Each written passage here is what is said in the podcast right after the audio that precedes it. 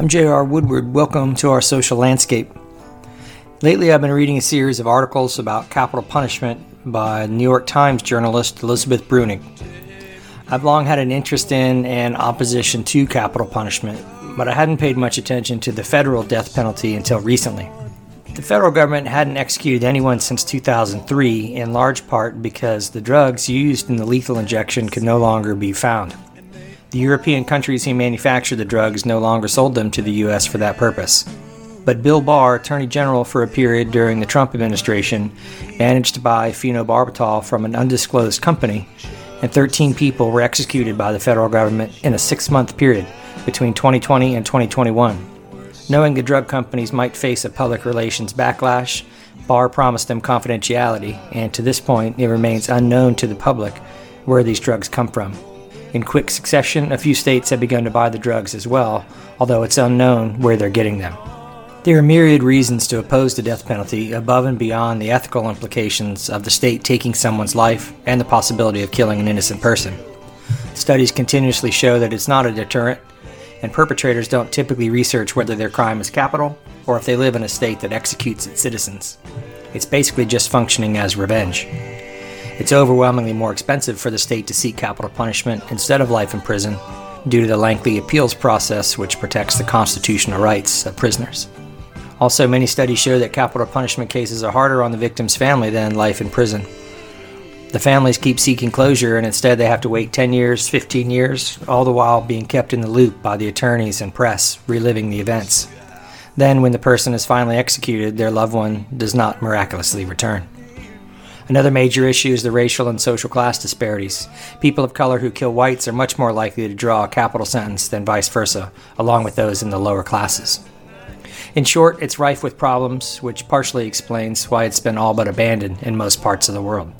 So I reached out to Ms. Bruenig to talk to her about capital punishment generally and her recent research specifically. Ms. Bruenig currently writes for the New York Times after getting her start at the Washington Post.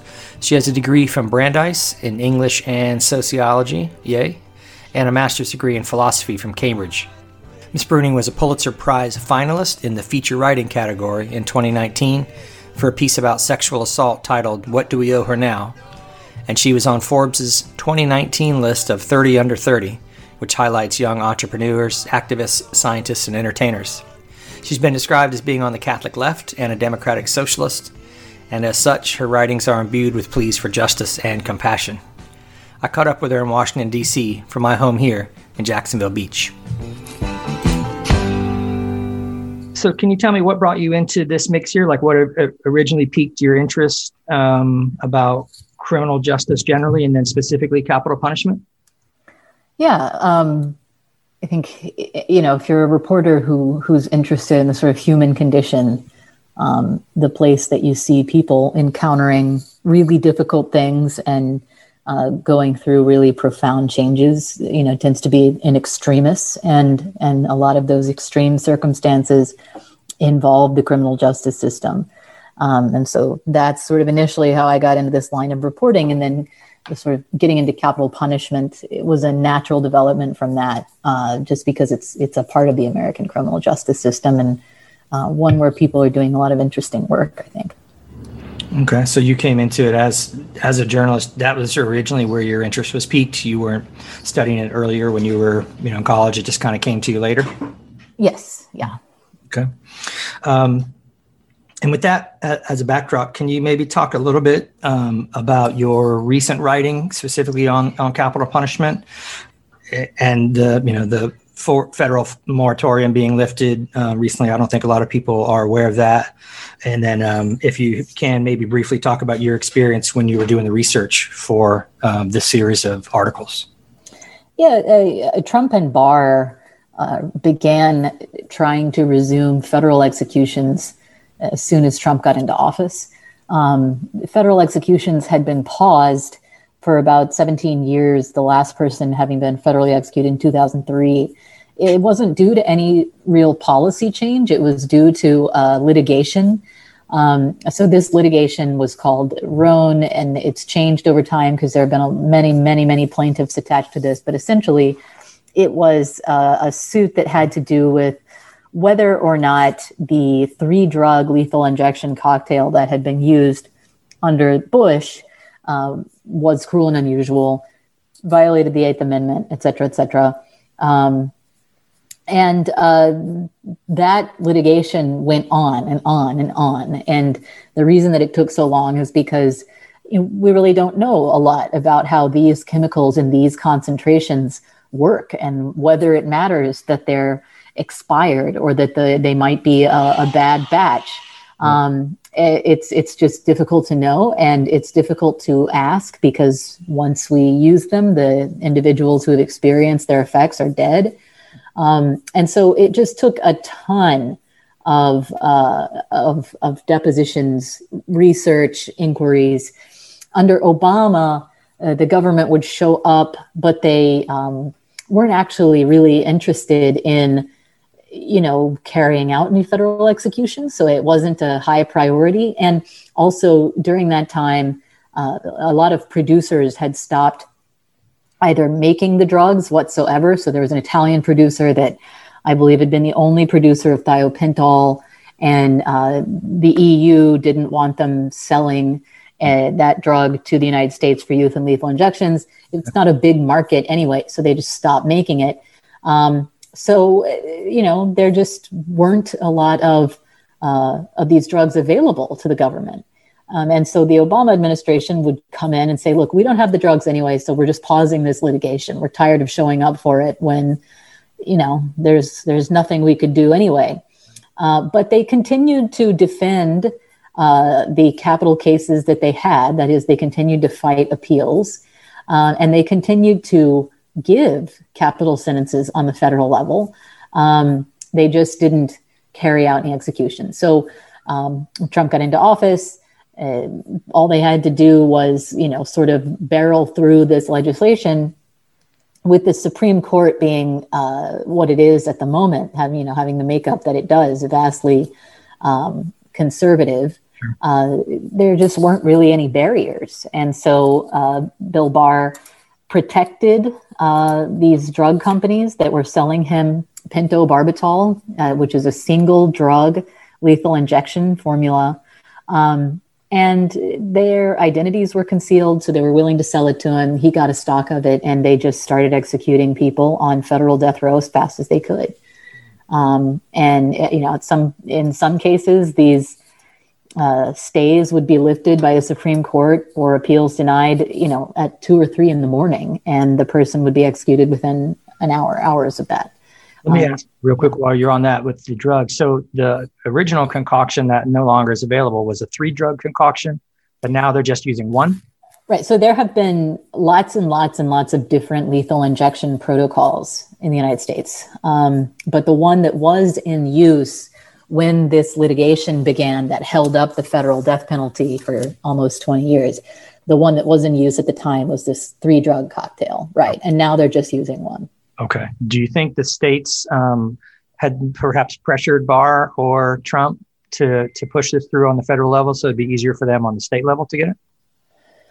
Um, I don't know. I mean, I don't necessarily think the feds are sharing with the states. Um, I think this was uh, it was something that Trump mentioned while campaigning. He specifically mentioned that he wanted to give the death penalty to people who killed police officers. Mm. Um, and he, you know, he could see that that was something his base was interested in the resumption of executions. Sure. And uh, it was something that Barr seemed fairly passionate about. Huh. So I, I, don't think it really took any pressure from the states. right. That being said, the way that Barr went about getting the Pento and the fact that he was able to kind of push through this legislation questioning uh, the constitutionality of these drugs, mm-hmm. uh, I think has prompted a rush uh, among red states who want to execute people to resume executions. Okay, that makes sense. Yeah, and with the current composition of the court, it might not even you know face any kind of scrutiny going forward, at least not for a while. Not for a while. Um, yeah. Okay, so when you were doing the research for um, the series of work you've been doing, um, can you talk just briefly about that? What um, what your experiences were? Yeah, I mean, still, you know, quite a bit of a reporter's job is just being on the phone all day. Certainly did a lot of that. Um, and I, I also uh, read lots and lots and lots of court documents. Um, spent, a, uh, yeah, spent a lot of time talking to lawyers. Um, uh, benefited hugely from conversations with the Death Penalty Information Center, and uh, you know, eventually witnessed an execution in Indiana, Terre Haute, one of these federal executions under Trump. Okay. Do you think um, I've read your accounting of that? Um, you know, pretty pretty heart wrenching. Do, do, you think it, if if this is a hypothetical question, that if uh, people walking down the street, if you polled people about capital punishment, yes or no, whatever, and you had them stand next to you uh, in that room and watch, would it have a profound impact on what they feel about capital punishment, or do you think it would it was too too removed and too clinical? Like, how do you think it would affect people? Yeah, I think that lethal injection has sort of been custom made to not affect people. Mm-hmm. Um, you know, we used to use methods of execution that were, you know, in some cases much more effective yeah. than lethal injection, certainly faster. Right, um, right. But they were bloody, right? Like firing squad, hanging, etc. These were chair here in Florida. sure, these were, you know, terrifically violent um, manners of death, and you know, there's no real meaning to cruel and unusual punishment. It sort of means whatever you want it to mean. The courts have had real difficulty sussing out what counts. But it's certainly the case that when people can see the violence of the death, when they can you know, pretty well ascertain the experience of the person being killed, that's much likelier to trigger successful cruel and unusual punishment complaints.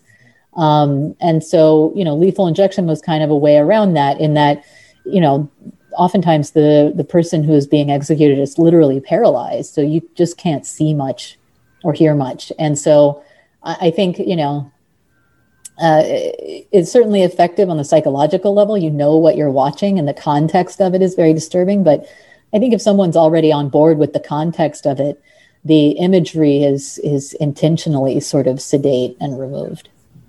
Um, so some brief numbers here. So let's see, the capital punishment's been around forever, like long time at least you know, in the U.S. or the British mm-hmm. colonies. I guess we borrowed a lot of it from then. Lots of people were executed for all kind of things, and eventually we narrowed it down to just a certain number of crimes. And then um, in 1972, it was kind of halted. The Furman v. Georgia case said that, again a violation of the Eighth Amendment's prohibition against cruel and unusual punishment. Uh, the way it's being done is no good. So then some states figured out a way to make it past that that you know jurisprudence muster, and so in '76 it was uh, picked up again. And so since then, the numbers that I could find, it looked like over 1,500 people have been executed in the U.S. Uh, I don't know the exact number. Some states are making up for lost time. You know, they're moving quick. Mm-hmm. But po- let's say approximately that. And for those that have been executed, 55% have been white, 34% African American, 8% African American. And as a reminder, right, the US population is about 65% white, 12% African American, and 16% Hispanic. So those numbers are pretty skewed. The victims of people that were executed, 75% of the victims white, 16% African American, 7 Hispanic, and prisoners right now on death row, 42% white and 41% African American. So almost a wash, even though whites greatly outnumber them. Um, since this is a question, uh, since 50, the, the, of that 1,500, approximately 1,200 have been in the South. Mm-hmm. Um, 190 something in the Midwest, 570 alone in Texas. Um, have you ever given any thought to that? Like culturally, what do you think's going on in the South? And I've lived in the South most of my life, uh, Florida or Alabama. Um, but what do you think's going on in the South that makes that such a stark number? Yeah, I mean, you know, racism. Um, I think is a huge part of it. There's a very, very strong correlation between the um, the race of the victim versus the race of the perpetrator and the likelihood of winning a capital sentence. So we know that if a perpetrator is black and the victim is white, the likelihood that you're going to get a capital sentence out of the jury is much, much, much higher um, than if the perpetrator is black and the victim is black or right. some other combination. Um, and so, you know, I think there's a history of uh, execution uh, being used, you know, as a as a sort of racialized form of punishment uh, in the South, and I'm I'm pretty sure that's part of what you're seeing there. The other part is just that capital punishment is uh, part and parcel of the sort of right wing, tough on crime approach. Um, you know, sort of maximal consequences. And I, I think you see, uh, you know, red politics concentrated in, in southern states, some Midwest states, um, and and and that's where that that seems to come from. Yeah. Yeah, it's not like the you know other parts of the country didn't have racial animus, um, but lynching really seemed to be, uh, in, in, many ways, a, a southern thing. Um, yeah, as, as, you know, that a lot of people kind of think the North was this panacea for African Americans, while the South was so terrible. But it was, you know, it was everywhere. Um, but that does seem to have kind of a, a, unique history that I also think. I don't know exactly how it plays out specifically, but it has to be informing uh, informing yeah. things still. Um, and then one step further, if we look at capital punishment here versus around the world, uh, George Gerbner, the uh, old uh, communications, late communication scholar, called it in America a medieval form of barbarism, not even contemplated in other so-called civilized nations. So the best numbers I could find, the U.S. ranks about sixth in the world, uh, mm-hmm. number of executions given before, after China, Iran, Saudi Arabia, Iraq, and Egypt. So that's mm-hmm. the com- company we're keeping. Seventy percent of all nations don't have it, either de jure or de facto. You know, one or the other or both. Mm-hmm. Uh, as you brought up a minute ago, I think the EU, uh, European Union, holds pretty strong position against it. Yeah. And the OECD, the Organization for Economic Cooperation and Development, that's kind of country club that the US is in with 25, 30 other um, pretty well to do democracies, Western democracies. Most of them don't have it. Chile has a little bit, Japan, Afterly, but none of them have really executed people like us. So, what about, you know, I asked you about the South in general. What about the US versus these other countries? Uh, you've said, I, I, heard a quote where you said, we have a very individualizing ethos. Um, do you think that's the key or maybe just part of it? What's, what makes America stand out here? Yeah, I mean, I think that the individualism uh, is part of it because with individual responsibility and individual credit for accomplishments comes this kind of, of verse of individual um, responsibility in a sort of maximal fashion for crimes. And so the death penalty, I think, in that context, seems to be this totally reasonable uh, response to someone uh, committing a crime. And, and, juries are very resistant to mitigation, which in capital cases often aims to demonstrate how the person who committed the crime, um, you know, maybe had reasons that are not just pure unmitigated evil Mm-hmm. Um, I think juries are not necessarily responsive to that because of this individualism. Um, I think, uh, you know, America is just a very right wing country. Um, if you look at uh, other countries around the world of comparable development, they have the same amount of money we have. They often have pretty developed, pretty civilized welfare states. We don't. Mm-hmm. Uh, they'll have benefits for parents, benefits for children uh, a, a, kind of um, rehabilitation focus in the criminal justice system. We don't have any of that. And it's not because we can't have it, it's just because a lot of Americans don't want it. And it's because we're a very right leaning place. Um, we were founded by Puritans. I mean, this is not a, uh, a liberal country in, in comparison with countries of comparable development. Yeah, the same kind of answers pop in my mind when I think of uh, healthcare. You know, yeah, exactly. Nationalized healthcare program. Why why we lag behind on that, um, and and I think maybe also and related that notion of meritocracy. You know, if mm-hmm. you if you are where you are, it's for your own just your own work or lack thereof, or you know your own whatever. Um, but um, recently I interviewed Pádraig Ó Tuama. He's an Irish uh, theologian and poet um, because I'm interested in how like Christianity, Catholicism, religion overall uh, has been used and is still being used as an agent of what I would call positive social change. But it's also, of course, been used and is still being used in a way that retards that social mm-hmm. change. And my assumption is that both groups think their interpretation of the faith is is the correct one.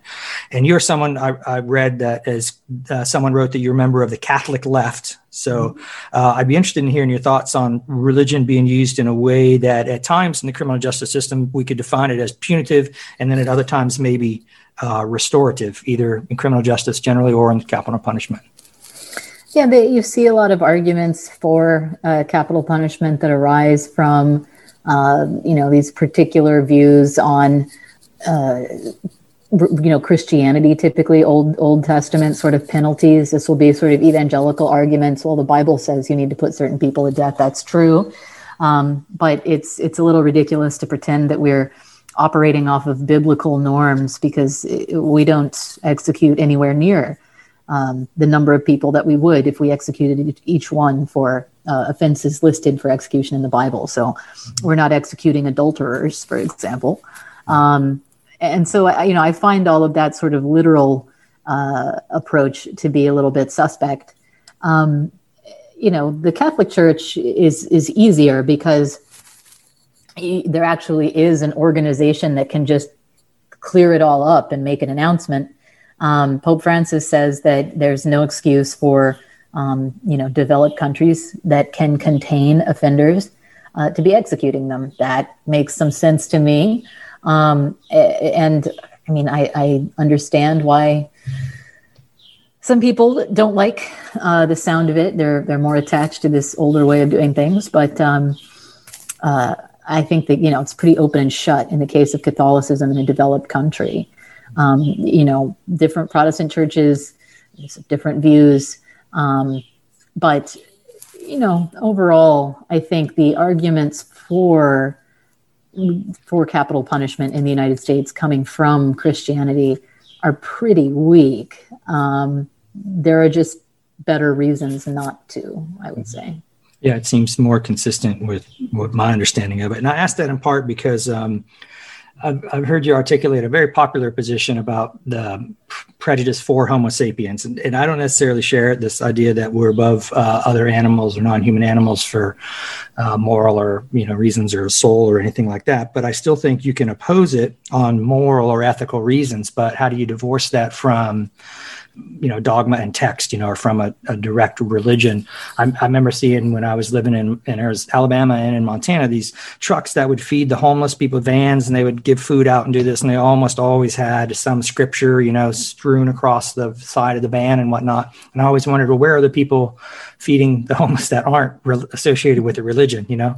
That notion of the uh the right taking the definition of Christianity, kind of controlling it since I don't know the 80s or 90s, um, has pushed a lot of people away, as as you know, from uh, Christianity. And I probably was one of them. I went to Catholic school, K well one through 12. I went to a Lutheran school in kindergarten, and they asked me not to come back. And uh, my mom gave me a hard time about that, like all my life, but went to Catholic schools. And then in the 90s, you know, when I'm in college and graduate school, the definition of what Christian was didn't match what I thought it was. And so I'm like, well, I guess I'm not a Christian, right? What do you call them? The uh, the nones? Is that what they are? Yeah.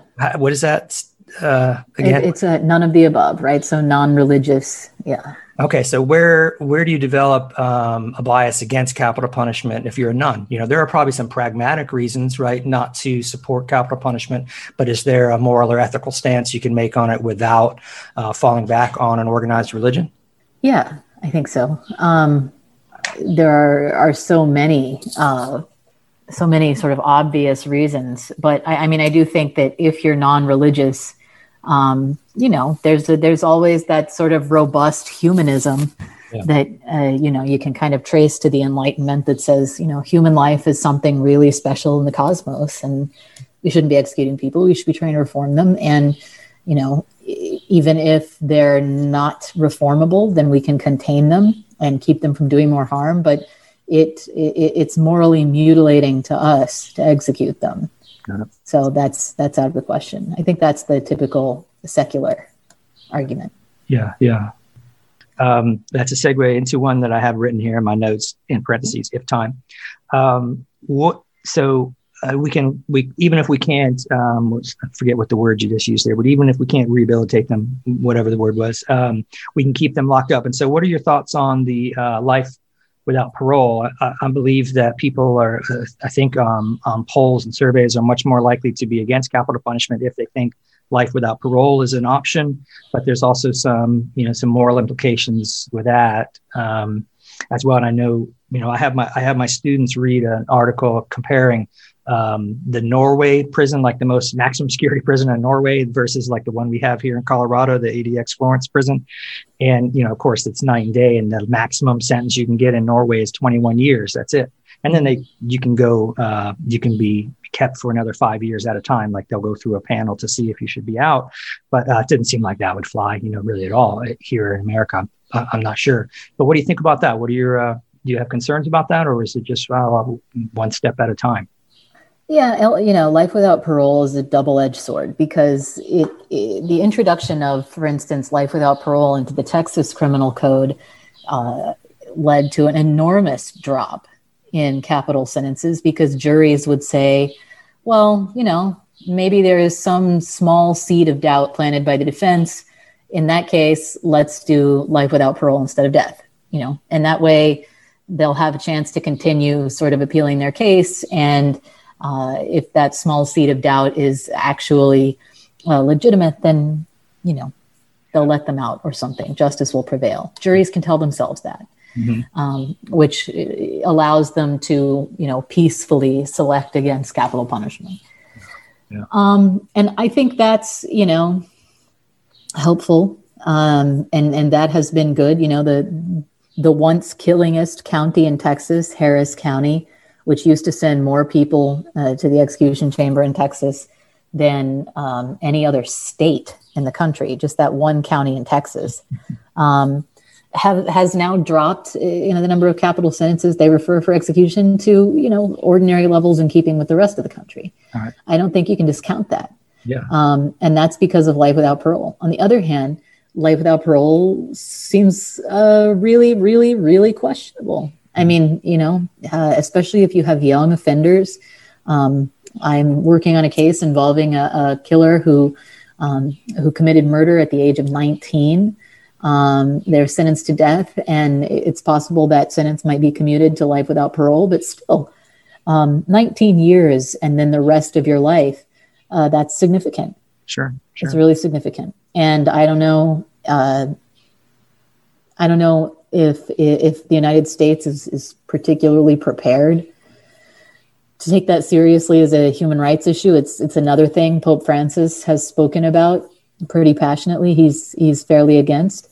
Mm-hmm. Um, but you know, I do think for some people, some types of offenses, life without parole should be on the table because there are occasionally people you just cannot let out. And so, you know, speaking of Norway, you know, Anders Behring Breivik, the guy who killed right. so, all of those teenagers. Like right. He he got the maximum sentence, but they're never letting him out. No, he'll just go up every five years and they'll keep. They'll him. say no, right? Because if he gets out, he's going to do the exact same thing, yeah. uh, which is try to propagandize people into sort of far right um, and violent beliefs. So they're not letting that, that guy.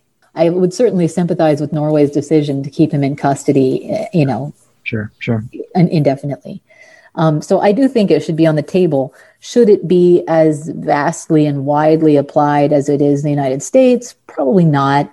Um, but because it has been so useful in reducing the application of capital punishment, I think a lot of uh, capital punishment abolition activists are just really hesitant to get into anti life without parole stuff. Yeah, sure. It, that just seems like a huge mountain uh, to mm-hmm. have to move when you're already working on one. Mm-hmm. Um, I think a lot of people too, they still they see like Charles Manson coming up for parole every so often, you know, and yeah. crazy eyes and swastika, and they're like, oh, we can't have that, you know, because he was sentenced back in the day when that was the only option, you know. But he's coming up for parole. Of course, he's never getting out. But I've heard people, you know, kind of use that like, we can't have that. We have to have no parole because you know this guy might get out one day. But yeah. All right, so million dollar question, last one. Um, so, what, thinking about the future, you know, just what what the future holds for us here in, in the country in terms of criminal justice. Um, in in sociology, we have a debate sometimes about um, if you want to make change, do you attack things politically, economically, or culturally? You know, the political system is often intertwined with the economic system. Karl Marx would say that you know the economic system controls the culture and the politics of the country. Some people go right with the culture. So if we wanted to make changes based on some of the things that we have said, why we the U.S. stands out, uh, what would be you think an effective strategy for us going forward to try and um, and, and, abolish capital punishment once and for all? Yeah, I mean, I think um, legislatively is is is the route for abolishing capital punishment. A lot of states have already abolished capital punishment. Um, the, you know, the federal execution spree was interesting because it's very unusual, um, or had been for the last 17 years, and even before that had been pretty rarely uh, used. Um, but it's really the states who drive our capital punishment numbers, um, and so the question is, well, how are you going to stop the states, right? So um, that's going to have to happen on a state by state basis. Fortunately, activists have been pretty successful in making that happen. So Virginia has executed more people than any other state in the union since the, count, the country's founding, uh, but it abolished its death penalty this year. Oh, okay. Um, and uh, activists were successful in New Hampshire. Um, they have been working in Wyoming. Uh, you know, so there are death penalty activists, abolitionists who are active not only in blue states, many of which have already abolished, more than 20 states have already abolished capital punishment, um, but even in red states. And so I think that, you know, little by little, kind of chipping away at the political process in, in states is going to be how this happens. There are a lot of good reasons uh, that even conservatives are skeptical of capital punishment. Um, sure. and, I, and I think that's very, that's, that's, that's the hopeful thing because it's not going to be through jurisprudence because the Supreme Court is what it is right. at the moment. Um, and it's not going to be through a, a, just sort of choking off of means because, uh, as Barr demonstrated, they can just hide the identities of these companies and not expose them to risk. Mm-hmm. Um, so it's going to have to be through, you know, the legislative process, I think, and then there's always cultural work uh, right. to be done alongside that and the economics is, is interesting too if we could find a way to make it uh, economically feasible. You know you have said once in a interview um, about the left they often don't have um, people with money you know on, on their side yeah. like there, there, are no koch brothers for you know the, this side of the argument but maybe we it, you know how could you find one how could you make somebody of means make this an interest for them, uh, you know, by, by appealing to their their wallet. I don't have the answer there, but I could see that being a potential at least. Yeah, it, it certainly is more expensive um, to use capital punishment than even life without parole because of the the enormous costs associated with you know, for instance, Arizona this year spent 1.5 million dollars on a stock of pentobarbital. Wow. You know, that's quite a bit of money for a state budget. Um, and they didn't have to spend it on that. That was a decision they made. So you can appeal to fiscal conservatives. I mean, there are a lot of counties in Texas it's just too expensive for them to carry out a capital trial. So they don't really. And that's why big counties like Harris, which is where Houston is located, uh, have a lot more luck. Okay. Um, and so, you know, there are definitely fiscal arguments. Um, it's just that there are so many other things that uh, governments are concerned about where it comes to their budgets. And if they feel like this is important to voters, they don't want to move on it. So it, it gets lost in the mix a little bit. Is the expense because of the appeals process, just the long, the long? yes, an indefinite appeals process, tons of court time. Yeah. Which is there to, to make sure we get the right person, right? In, in theory. Yes, right. So that whole edifice has been erected because Necessary. of this, yeah, this problem of posthumous exonerations, trying yeah. to avoid that. Mm-hmm. So, what are you doing uh, going forward? Are you staying with this topic, or are you doing something else, broadening your criminal justice interests? Are you sticking with capital punishment? What are yeah, you? that's a that's a good question. Um, I have some other capital punishment stuff on my lineup. Um, mm-hmm. I do think that because uh, because of what Barr has done, states are now going to be more successful at getting a hold of pento, which means they'll be more successful at uh, carrying out executions if they want to. Arizona is already in the process of doing this.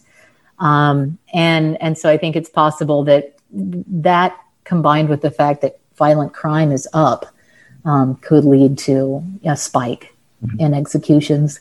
Yeah. Um, and I'll be watching that for sure. Yeah, for sure. And you have a um, you have a podcast as well. Do you want to talk about that? yeah, I have a podcast with my husband. Um, my husband is Matt Bruenig. He runs uh, the only small donor funded socialist think tank oh, in the wow. country. Uh, creates socialist policy. Um, it's called the People's Policy Project, and so I I podcast with my husband every week. It's called the Bruenigs. Okay. If you're interested in current events and hot takes, tune in. Yeah, for sure. And I'll uh, I'll put that when I put this up on the blog. I'll make sure to put uh, put a little mention of it as well. I like how you start it with your low. What does you say? Low effort, low low effort, low quality podcast. Yeah, yeah, absolutely. I get it. And do you have um, anywhere people wanted to read more of your stuff? Do you have your own um, place that you would you would point them towards? Any particular thing they should follow? I do not have a website. Um, at this point, uh, but uh, you know you can come to the the New York Times, nytimes.com, and find me on the op-ed page. Okay. All right. Well, thank you, Elizabeth Bruenig. It's been uh, it's been very nice. I, I, really appreciate you giving me the time um, and uh, and your expertise. Thank you very much. All right. Thank you so much. Take care.